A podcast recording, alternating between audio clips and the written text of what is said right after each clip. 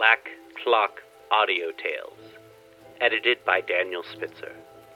Black Clock Audio Tales is a PGTTCM production. Join us in our exploration of old ghost stories, supernatural fiction, horror tales, folk tales, fantasy, the Gothic tradition, weird tales, and cosmic horror. Look for the podcast behind the loose brick on the north end of the Black Clock Tower, or wherever you find your podcasts. We suggest Podbean or Apple Podcasts. Help keep Black Clock Audio Tales running smoothly by donating 5 to 10 bucks to paypal.me slash pgttcm. The title track is The Chamber. by Kevin MacLeod. Find us on the web at pgttcm.com and at Black Clock Audio on Instagram, Twitter, and the Facebook. And Black Clock Audio Tales on YouTube. Welcome to Black Clock Audio Tales.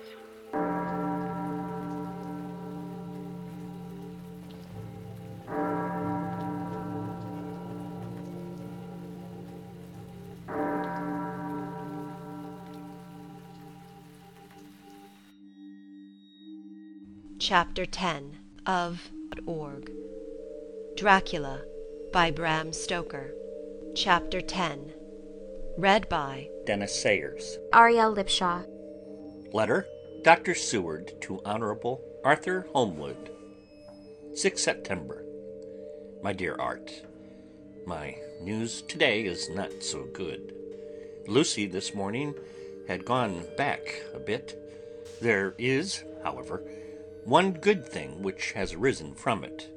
Mrs. Westenra was, naturally, anxious concerning Lucy, and has consulted me professionally about her. I took advantage of the opportunity and told her that my old master, Van Helsing, the great specialist, was coming to stay with me, and that I would put her in his charge conjointly with myself. So now we can come and go without alarming her unduly, for a shock to her would mean sudden death, and this, in Lucy's weak condition, might be disastrous to her. We are hedged in with difficulties, all of us, my poor fellow, but please God, we shall come through them all right.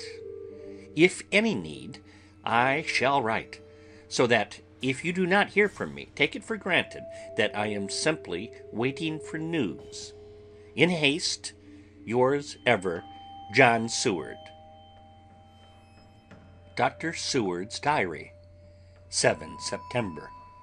The first thing Van Helsing said to me when we met at Liverpool Street was, Have you said anything to our young friend, to lover of her?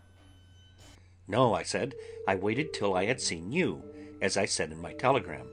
I wrote him a letter simply telling him that you were coming, as Miss Westenra was not so well, and that I should let him know if need be.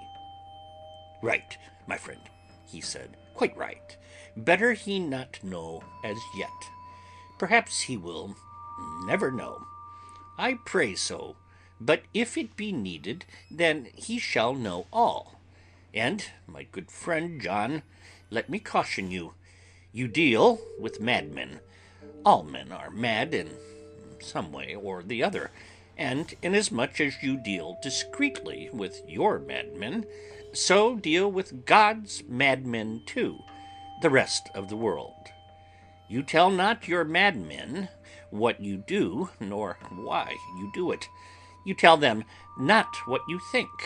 So you shall keep knowledge in its place, where it may rest, where it may gather its kind around it, and breed. You and I shall keep as yet what we know here, and here he touched me on the heart and on the forehead, and then touched himself the same way. I have for myself thoughts at the present. Later I shall unfold to you. Why not now? I asked. It may do some good. we may arrive at some decision. He looked at me and said, My friend John, when the corn is grown, even before it has ripened, while the milk of its mother earth is in him, and the sunshine has not yet begun to paint him with his gold, the husbandman he pull the ear and rub him between his rough hands, and blow away the green chaff, and say to you, Look, he's good corn. He will make a good crop when the time comes. I did not see the application, and told him so. For reply, he reached over and took my ear in his hand and pulled it playfully, as he used long ago to do at lectures, and said, The good husbandman tell you so then, because he knows, but not till then. But you do not find the good husbandman dig up his planted corn to see if he grow. that is for the children who play at husbandry, and not for those who take it as of the work of their life.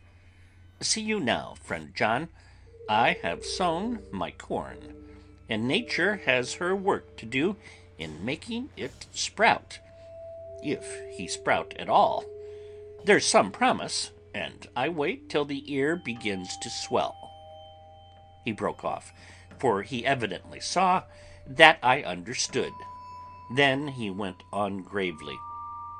"Mm, You were always a careful student, and your case book was ever more full than the rest, and I trust that good habit have not fail.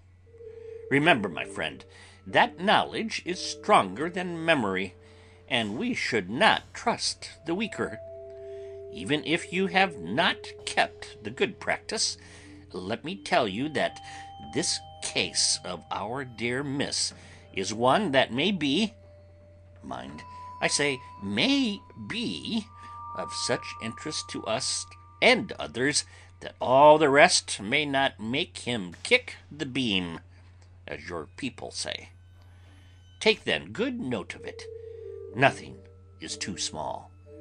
I counsel you, put down in record even your doubts and surmises. Hereafter it may be of interest to you to see how true you guess. We learn from failure, not from success. When I described Lucy's symptoms, the same as before, but infinitely more marked, he looked very grave, but said nothing. He took with him a bag in which were many instruments and drugs, the ghastly paraphernalia of our beneficial trade, as he once called, in one of his lectures, the equipment of a professor of the healing craft. When we were shown in, Mrs. Westenra met us. She was alarmed, but not nearly so much as I expected to find her. Nature, in one of her beneficent moods, has ordained that even death has some antidote to its own terrors. Here, in a case where any shock may prove fatal, matters are so ordered that, from some cause or other, the things not personal, even the terrible change in her daughter to whom she is so attached, do not seem to reach her. It is something like the way Dame Nature gathers round a foreign body an envelope of some insensitive tissue which can protect from evil that which it would otherwise harm by contact. If this be an ordered selfishness, then we should pause before we condemn anyone for the vice of egoism, for there may be deeper root for its causes than we have knowledge of. I used my knowledge of this phase of spiritual pathology, and set down a rule that she should not be present with Lucy, or think of her illness more than was absolutely required. She assented readily, so readily that I saw again the hand of nature fighting for life. Van Helsing and I were shown up to Lucy's room. If I was shocked when I saw her yesterday, I was horrified when I saw her today. She was ghastly, chalkily pale. The red seems to have gone even from her lips and gums, and the bones of her face stood out prominently. Her breathing was painful to see or hear. Van Helsing's face grew set as marble, and his eyebrows converged till they almost touched over his nose. Lucy lay motionless, and did not seem to have strength to speak, so for a while we were all silent. Then Van Helsing beckoned to me, and we went gently out of the room. The instant we had closed the door, he stepped quickly along the passage to the next door, which was open. Then he pulled me quickly in with him and closed the door. My God, he said, this is dreadful. There is no time to be lost. She will die for sheer want of blood to keep the heart's action as it should be.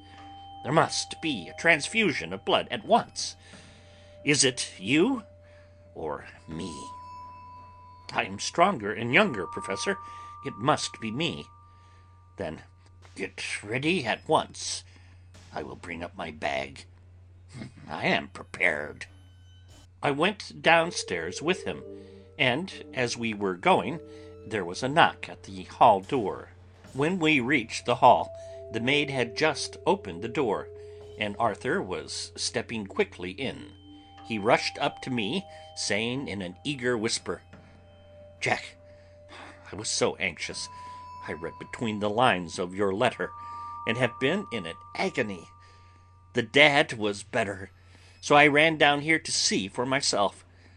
Is not that gentleman Dr. Van Helsing? I am so thankful to you, sir, for coming. When first the professor's eye had lit upon him, he had been angry at his interruption at such a time. But now, as he took in his stalwart proportions, and recognized the strong young manhood which seemed to emanate from him, his eyes gleamed. Without a pause, he said to him as he held out his hand, Sir, you have come in time. You are the lover of our dear miss. She is bad, very, very bad. Nay, my child, do not go like that for he suddenly grew pale and sat down in a chair almost fainting. You are to help her. You can do more than any that live, and your courage is your best help. What can I do? asked Arthur hoarsely. Tell me, and I shall do it. My life is hers, and I would give the last drop of blood in my body for her. The professor has a strongly humorous side, and I could from old knowledge detect a trace of its origin in his answer. My young sir, I do not ask so much as that, not the last. What shall I do? There was fire in his eyes, and his open nostrils quivered with intent. Van Helsing slapped him on the shoulder. Come, he said. You are a man, and it is a man we want. You are better than me, better than my friend John. Arthur looked bewildered, and the professor went on by explaining in a kindly way. Young Miss is bad, very bad. She wants blood, and blood she must have or die. My friend John and I have consulted, and we are about to perform what we call transfusion of blood, to transfer from full veins of one to the empty veins which pine for him. John was to give his blood, as he is the more young and strong than me. Here Arthur took my hand and wrung it hard in silence. But now you are here, you're more good than us, old or young, who toil much in the world of thought. Our nerves are not so calm, and our blood so bright than yours. Arthur turned to him and said, If you only knew how gladly I would die for her, you would understand. He stopped with a sort of choke in his voice. Good boy, said Van Helsing. In the not so far off you will be happy that you have done all for her you love. Come now, and be silent. You shall kiss her once before it is done, but then you must go, and you must leave at my sign. Say no word to Madame. You know how it is with her. There must be no shock. Any knowledge of this would be one. Come. We all went up to Lucy's room. Arthur, by direction, remained outside. Lucy turned her head and looked at us, but said nothing. She was not asleep, but she was simply too weak to make the effort. Her eyes spoke to us. That was all. Van Helsing took some things from his bag and laid them on a little table out of sight. Then he mixed a narcotic, and coming over to the bed, said cheerily, Now, little miss, here is your medicine. Drink it off like a good child. See, I lift you so that to swallow is easy. Yes. She had made the effort with success. It astonished me how long the drug took to act. This, in fact, marked the extent of her weakness. The time seemed endless until sleep began to flicker in her eyelids. At last, however, the narcotic began to manifest its potency, and she fell into a deep sleep. When the professor was satisfied, he called Arthur into the room and bade him strip off his coat. And then he said, You may take that one little kiss whiles I bring over the table. Friend John, help to me. So neither of us looked whilst he bent over her. Van Helsing, turning to me, said, He is so young and strong, and of blood so pure, that we need not defibrinate it. Then, with swiftness, but with absolute method, Van Helsing performed the operation. As the transfusion went on, Something like life seemed to come back to poor Lucy's cheeks, and through Arthur's growing pallor the joy of his face seemed absolutely to shine. After a while I began to grow anxious, for the loss of blood was telling on Arthur, strong man as he was. It gave me an idea of what a terrible strain Lucy's system must have undergone, that what weakened Arthur only partially restored her. But the professor's face was set, and he stood watch in hand, and with his eyes fixed now on the patient and now on Arthur. I could hear my own heart beat. Presently he said in a soft voice, Do not stir an instant. It is enough. You attend him. I will look to her. When it was all over, I could see how much Arthur was weakened. I dressed the wound and took his arm to bring him away, when Van Helsing spoke without turning around. The man seems to have eyes in the back of his head. The brave lover, I think, deserve another kiss, which he shall have presently.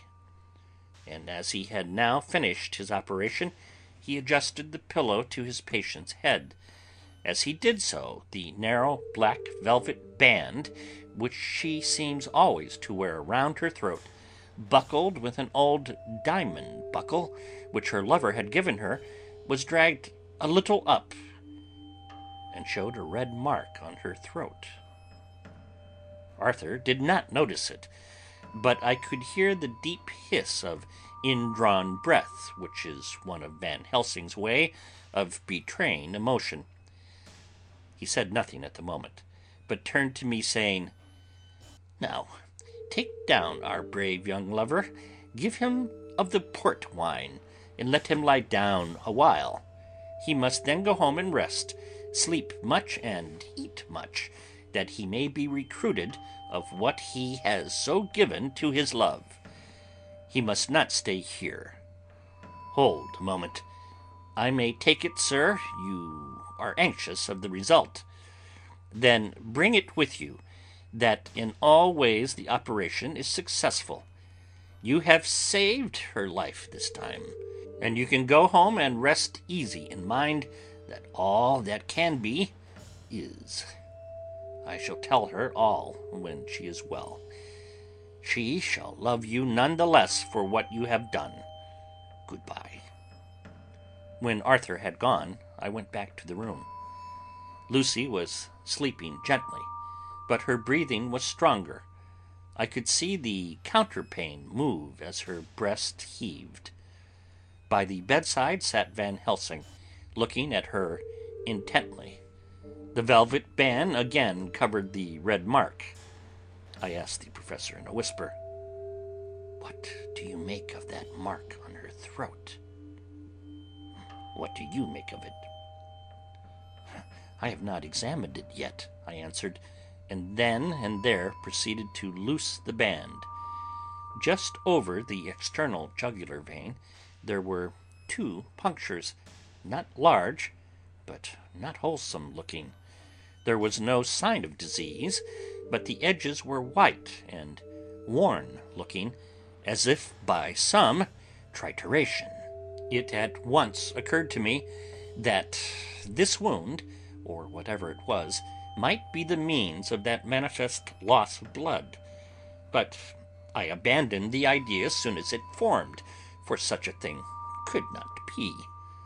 The whole bed would have been drenched to a scarlet with the blood which the girl must have lost to leave such a pallor as she had before the transfusion. Well, said Van Helsing. Well, said I, I can make nothing of it. The professor stood up.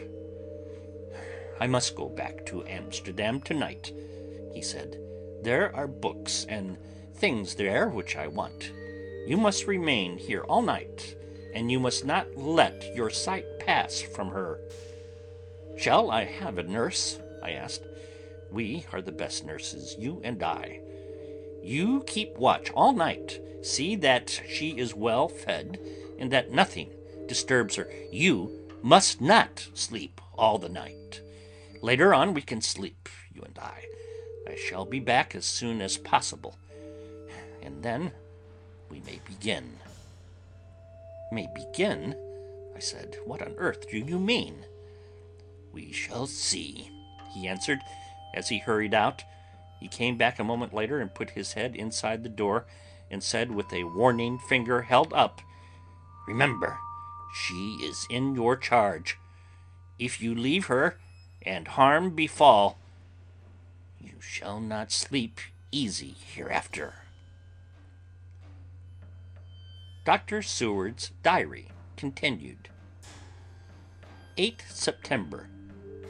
I sat up all night with Lucy. The opiate worked itself off towards dusk, and she waked naturally. She looked a different being from what she had been before the operation. Her spirits, even, were good, and she was full of happy vivacity.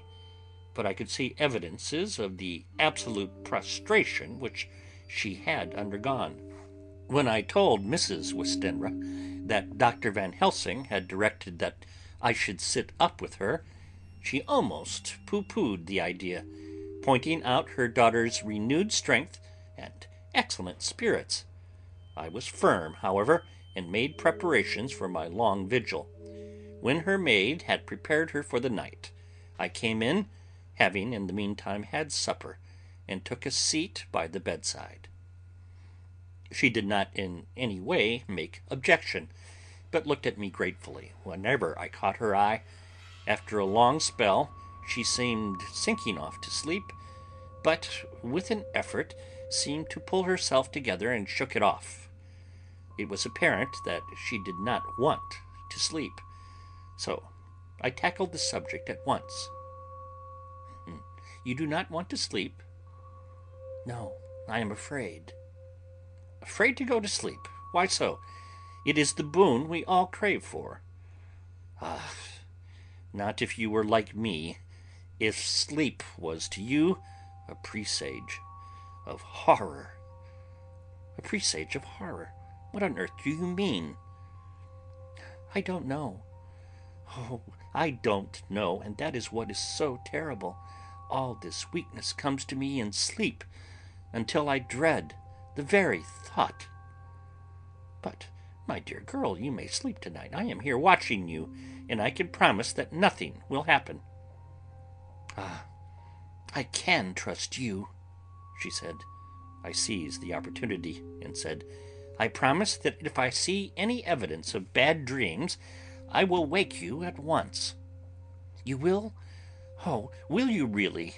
How good you are to me. Then I will sleep. And almost at the word, she gave a deep sigh of relief and sank back asleep.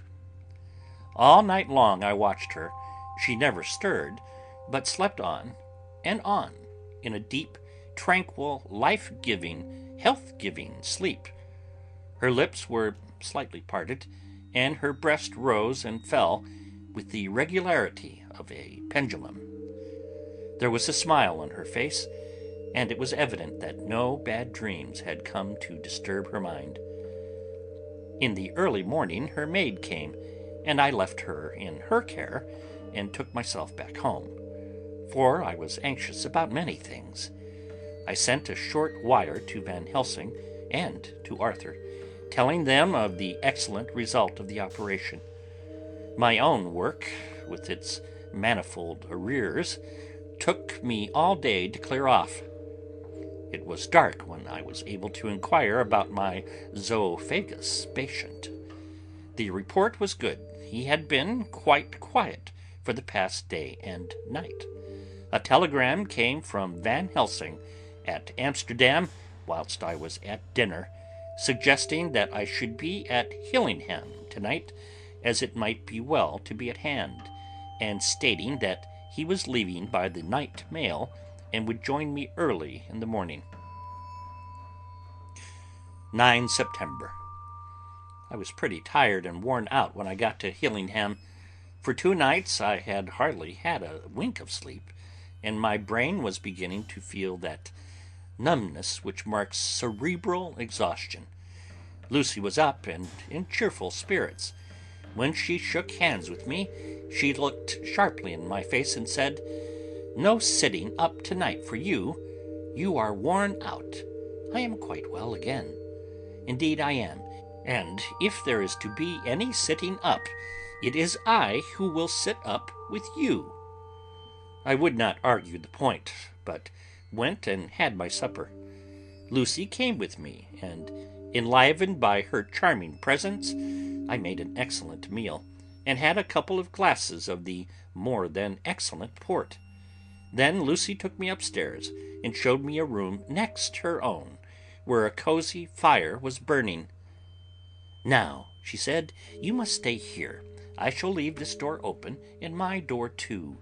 You can lie on the sofa, for I know that nothing would induce any of you doctors to go to bed whilst there is a patient above the horizon. If I want anything, I shall call out, and you can come to me at once. I could not but acquiesce, for I was dog tired, and could not have sat up had I tried. So, on her renewing her promise to call me if she should want anything, I lay on the sofa and forgot all about everything. Lucy Westenra's Diary 9th of September. I feel so happy tonight. I have been so miserably weak that to be able to think and move about is like feeling sunshine after a long spell of east wind out of a steel sky. Somehow Arthur feels very, very close to me. I seem to feel his presence warm about me. I suppose it is that sickness and weakness are selfish things, and turn our inner eyes and sympathy on ourselves, whilst health and strength give love rein, and in thought and feeling he can wander where he wills. I know where my thoughts are. If only Arthur knew! My dear, my dear, your ears must tingle as you sleep, as mine do waking. Oh, the blissful rest of last night! How I slept, with that dear good Dr. Seward watching me!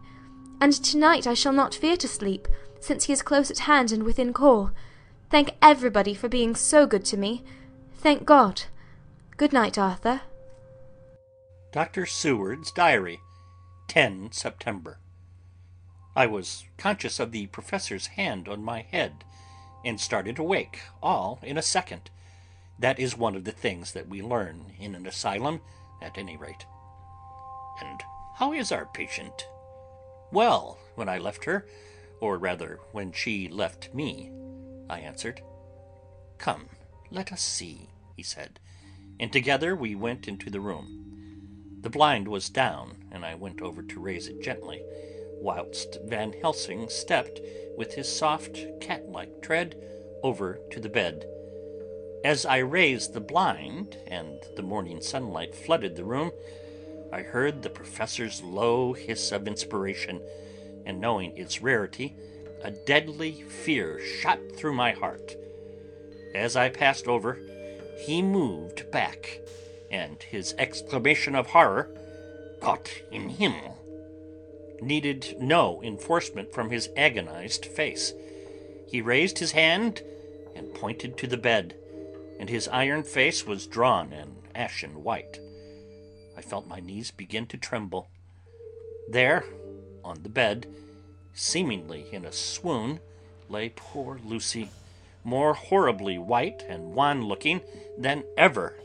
Even the lips were white, and the gums seemed to have shrunken back from the teeth, as we sometimes see in a corpse after a prolonged illness. Van Helsing raised his foot to stamp in anger, but the instinct of his life and all the long years of habit stood to him, and he put it down again softly. "Quick!" he said. "Bring the brandy." I flew to the dining room and returned with the decanter. He wetted the poor white lips with it. Together we rubbed palm and wrist and heart. He felt her heart, and after a few moments of agonizing suspense said, "It is not too late. It beats, but feebly. All our work was undone. We must begin again. There is no young Arthur here now. I have to call on you yourself this time, friend John." As he spoke he was dipping into his bag and producing the instruments of transfusion. I had taken off my coat and rolled up my shirt sleeve. There was no possibility of an opiate just at present, and no need of one, and so, without a moment's delay, we began the operation. After a time it did not seem a short time either, for the draining away of one's blood, no matter how willingly it be given, is a terrible feeling. Van Helsing held up a warning finger.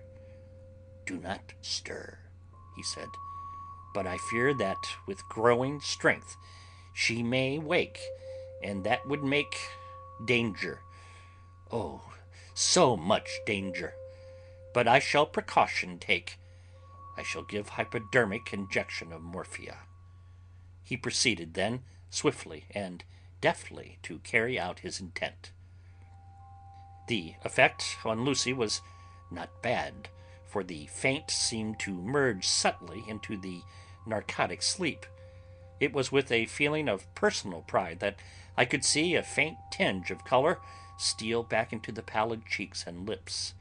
No man knows, till he experiences it, what it is to feel his own life blood drawn away into the veins of the woman he loves. The Professor watched me critically. "That will do," he said. "Already?" I remonstrated. "You took a great deal more from Art." To which he smiled a sad sort of smile, as he replied, "He is her lover, her fiancé. You have work, much work to do for her and for others, and the present will suffice." When we stopped the operation he attended to Lucy, whilst I applied digital pressure to my own incision. I laid down while I waited his leisure to attend me, for I felt faint a little sick. By and by he bound up my wound, and sent me downstairs to get a glass of wine for myself. As I was leaving the room he came after me, and half whispered, "Mind, nothing must be said of this. If our young lover should turn up unexpected, as before, no word to him. It would at once frighten him, and enjealous him too, and there must be none. So, when I came back, he looked at me carefully and then said, You are not much the worst.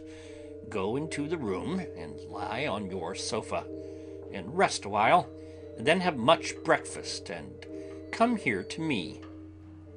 I followed out his orders, for I knew how right and wise they were.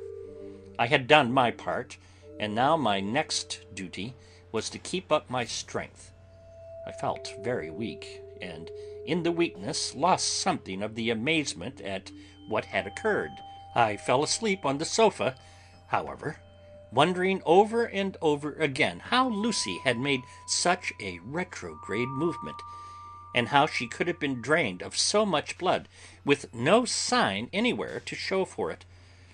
I think I must have continued my wonder in my dreams, for, sleeping and waking, my thoughts always came back to the little punctures in her throat, and the ragged, exhausted appearance of their edges, tiny though they were.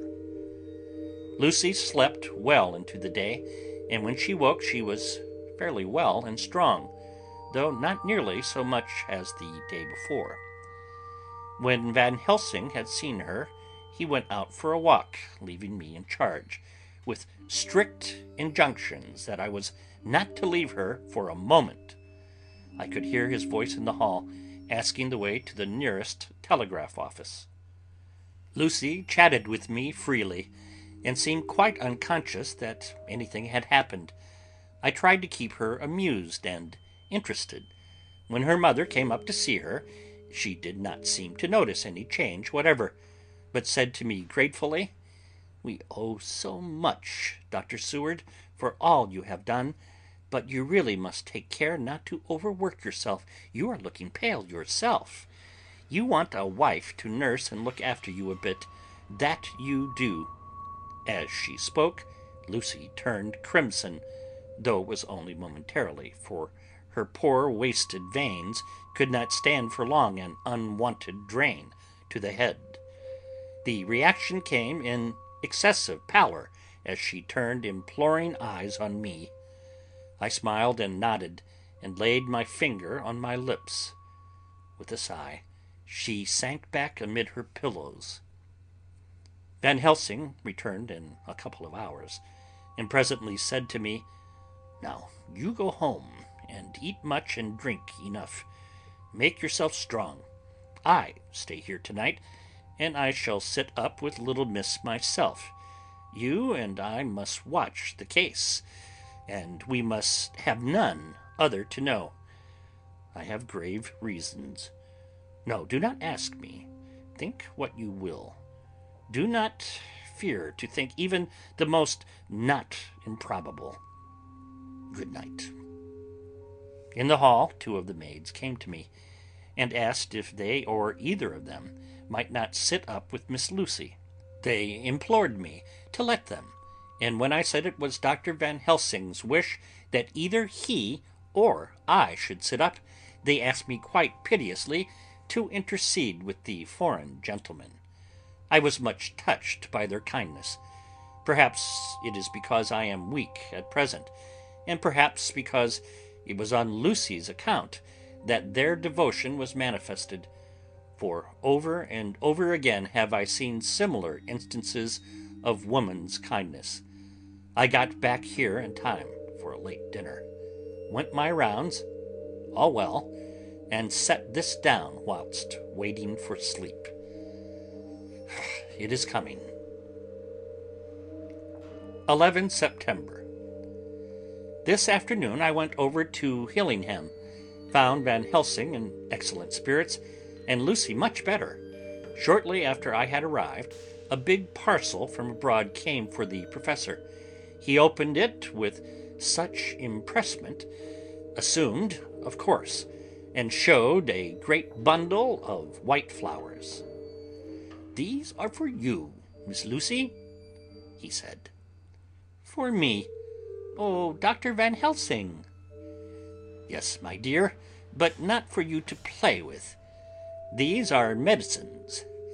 Here Lucy made a wry face. Nay, but they are not to take in a decoction or a nauseous form, so you need not snub that so charming a nose, or I shall point out to my friend Arthur what woes he may have to endure in seeing so much beauty that he loves so much distort. Aha, my pretty miss, that brings the nice nose all straight again. This is medicinal, but you do not know how. I put them in your window. I make pretty wreath and hang them around your neck, so you sleep well. Oh yes, they, like the lotus flower, make your trouble forgotten. It smells so like the waters of Lethe, and of that fountain of youth that the conquistadores sought for in the Floridas, and find him all too late. Whilst he was speaking, Lucy had been examining the flowers and smelling them. Now she threw them down with half laughter and half disgust. Oh, Professor, I believe you are putting up a joke on me. Why, these flowers are only common garlic. To my surprise, Van Helsing rose up and said with all his sternness, his iron jaw set, and his eyebrows meeting, No trifling with me. I never jest. There is grim purpose in what I do, and I warn you that you do not thwart me. Take care for the sake of others, if not for your own. Then, seeing poor Lucy scared, as she might well be, he went on more gently. Oh, little miss, my dear, do not fear me. I only do for your good. But there is much virtue to you in those so common flowers. See, I place them myself in your room. I make myself the wreath that you are to wear. But hush! No telling to others that make so inquisitive questions. We must obey, and silence is part of obedience, and obedience is to bring you strong and well into loving arms that wait for you. Now sit still a while. Come with me, my friend John, and you shall help me deck the room with my garlic, which is all the way from Haarlem where my friend Vanderpool raise herb in his glass houses all the year. I had to telegraph yesterday, or they would not have been here. We went into the room, taking the flowers with us. The professor's actions were certainly odd, and not to be found in any pharmacopoeia that I had ever heard of. First, he fastened up the windows and latched them securely. Next, taking a handful of the flowers, he rubbed them all over the sashes, as though to ensure that every whiff of air that might get in would be laden with the garlic smell. Then, with the wisp, he rubbed all over the jamb of the door, above, below, and at each side, and round the fireplace in the same way. It all seemed grotesque to me, and presently I said, well, Professor, I know you always have a reason for what you do, but this certainly puzzles me. It is well we have no skeptic here, or he would say that you were working some spell to keep out an evil spirit. Perhaps I am, he answered quietly, as he began to make the wreath which Lucy was to wear round her neck. We then waited whilst Lucy made her toilet for the night, and when she was in bed, he came and himself fixed the wreath of garlic round her neck. The last words he said to her were, Take care that you do not disturb it, and even if the room feel close, do not open the window or the door. I promise, said Lucy, and thank you both a thousand times for all your kindness to me. Oh, what have I done to be blessed with such friends? As we left the house in my fly, which was waiting, Van Helsing said, Tonight I can sleep in peace, sleep I want, two nights of travel, much reading in the day between, and much anxiety on the day to follow, and a night to sit up without to wink. Tomorrow in the morning early you call for me, and we come together to see our pretty miss, so much more strong for my spell which I have work. Ho!